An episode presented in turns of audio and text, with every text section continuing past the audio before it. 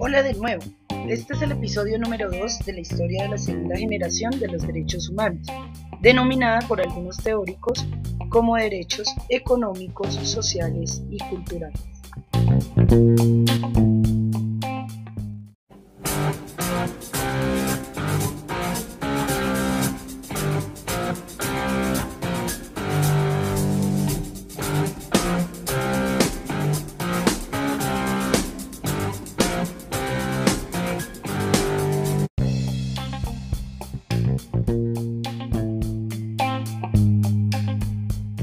Hoy vemos los derechos económicos, sociales y culturales, agrupados en la segunda generación, que surgen a finales del siglo XIX y principios del siglo XX.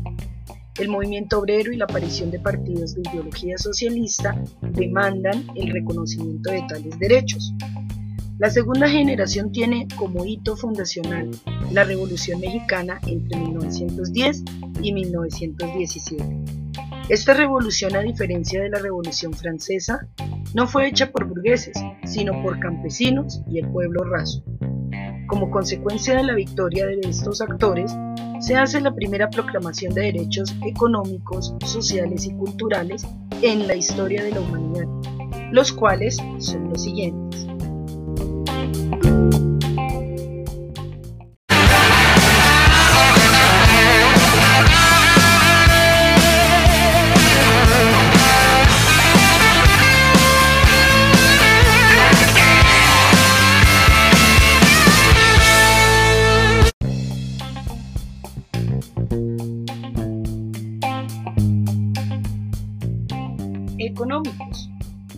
Encontramos el derecho al trabajo, donde toda persona tiene derecho al trabajo en condiciones equitativas y satisfactorias.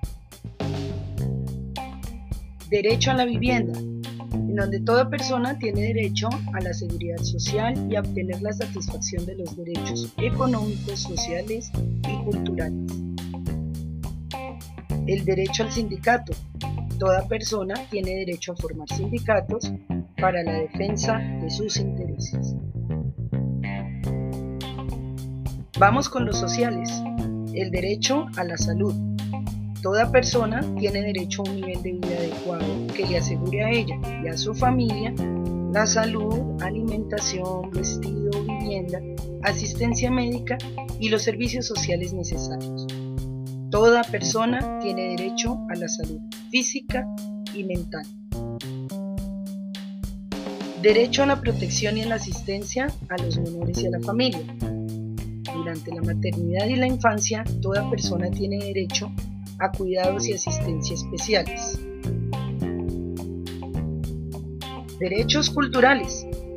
El derecho a la educación. La educación primaria y secundaria es obligatoria y gratuita. Toda persona tiene derecho a la educación en sus diversas modalidades. El derecho a la cultura.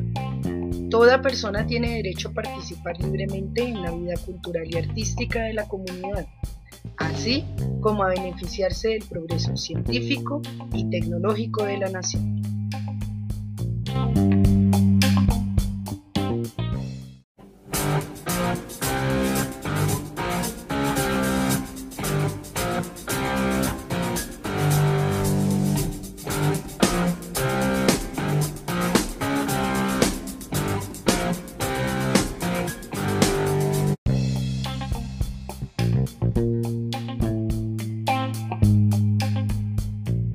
Para concluir, los derechos de la segunda generación se centran en el bienestar individual y comunitario de los seres humanos. El derecho a un trabajo digno, el derecho a la salud, el derecho a la educación y el derecho a la cultura son cuestiones fundamentales para el desarrollo de una vida digna.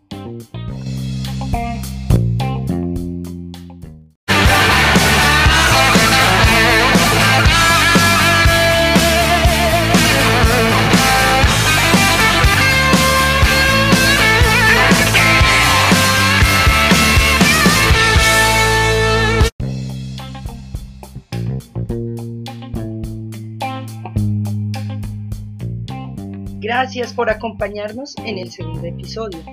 Los invitamos a que nos escuchen en la próxima entrega, en donde el profesor Felipe Puerta les hablará de la tercera generación de los derechos humanos, denominados de la justicia, paz y solidaridad. Hasta una nueva oportunidad.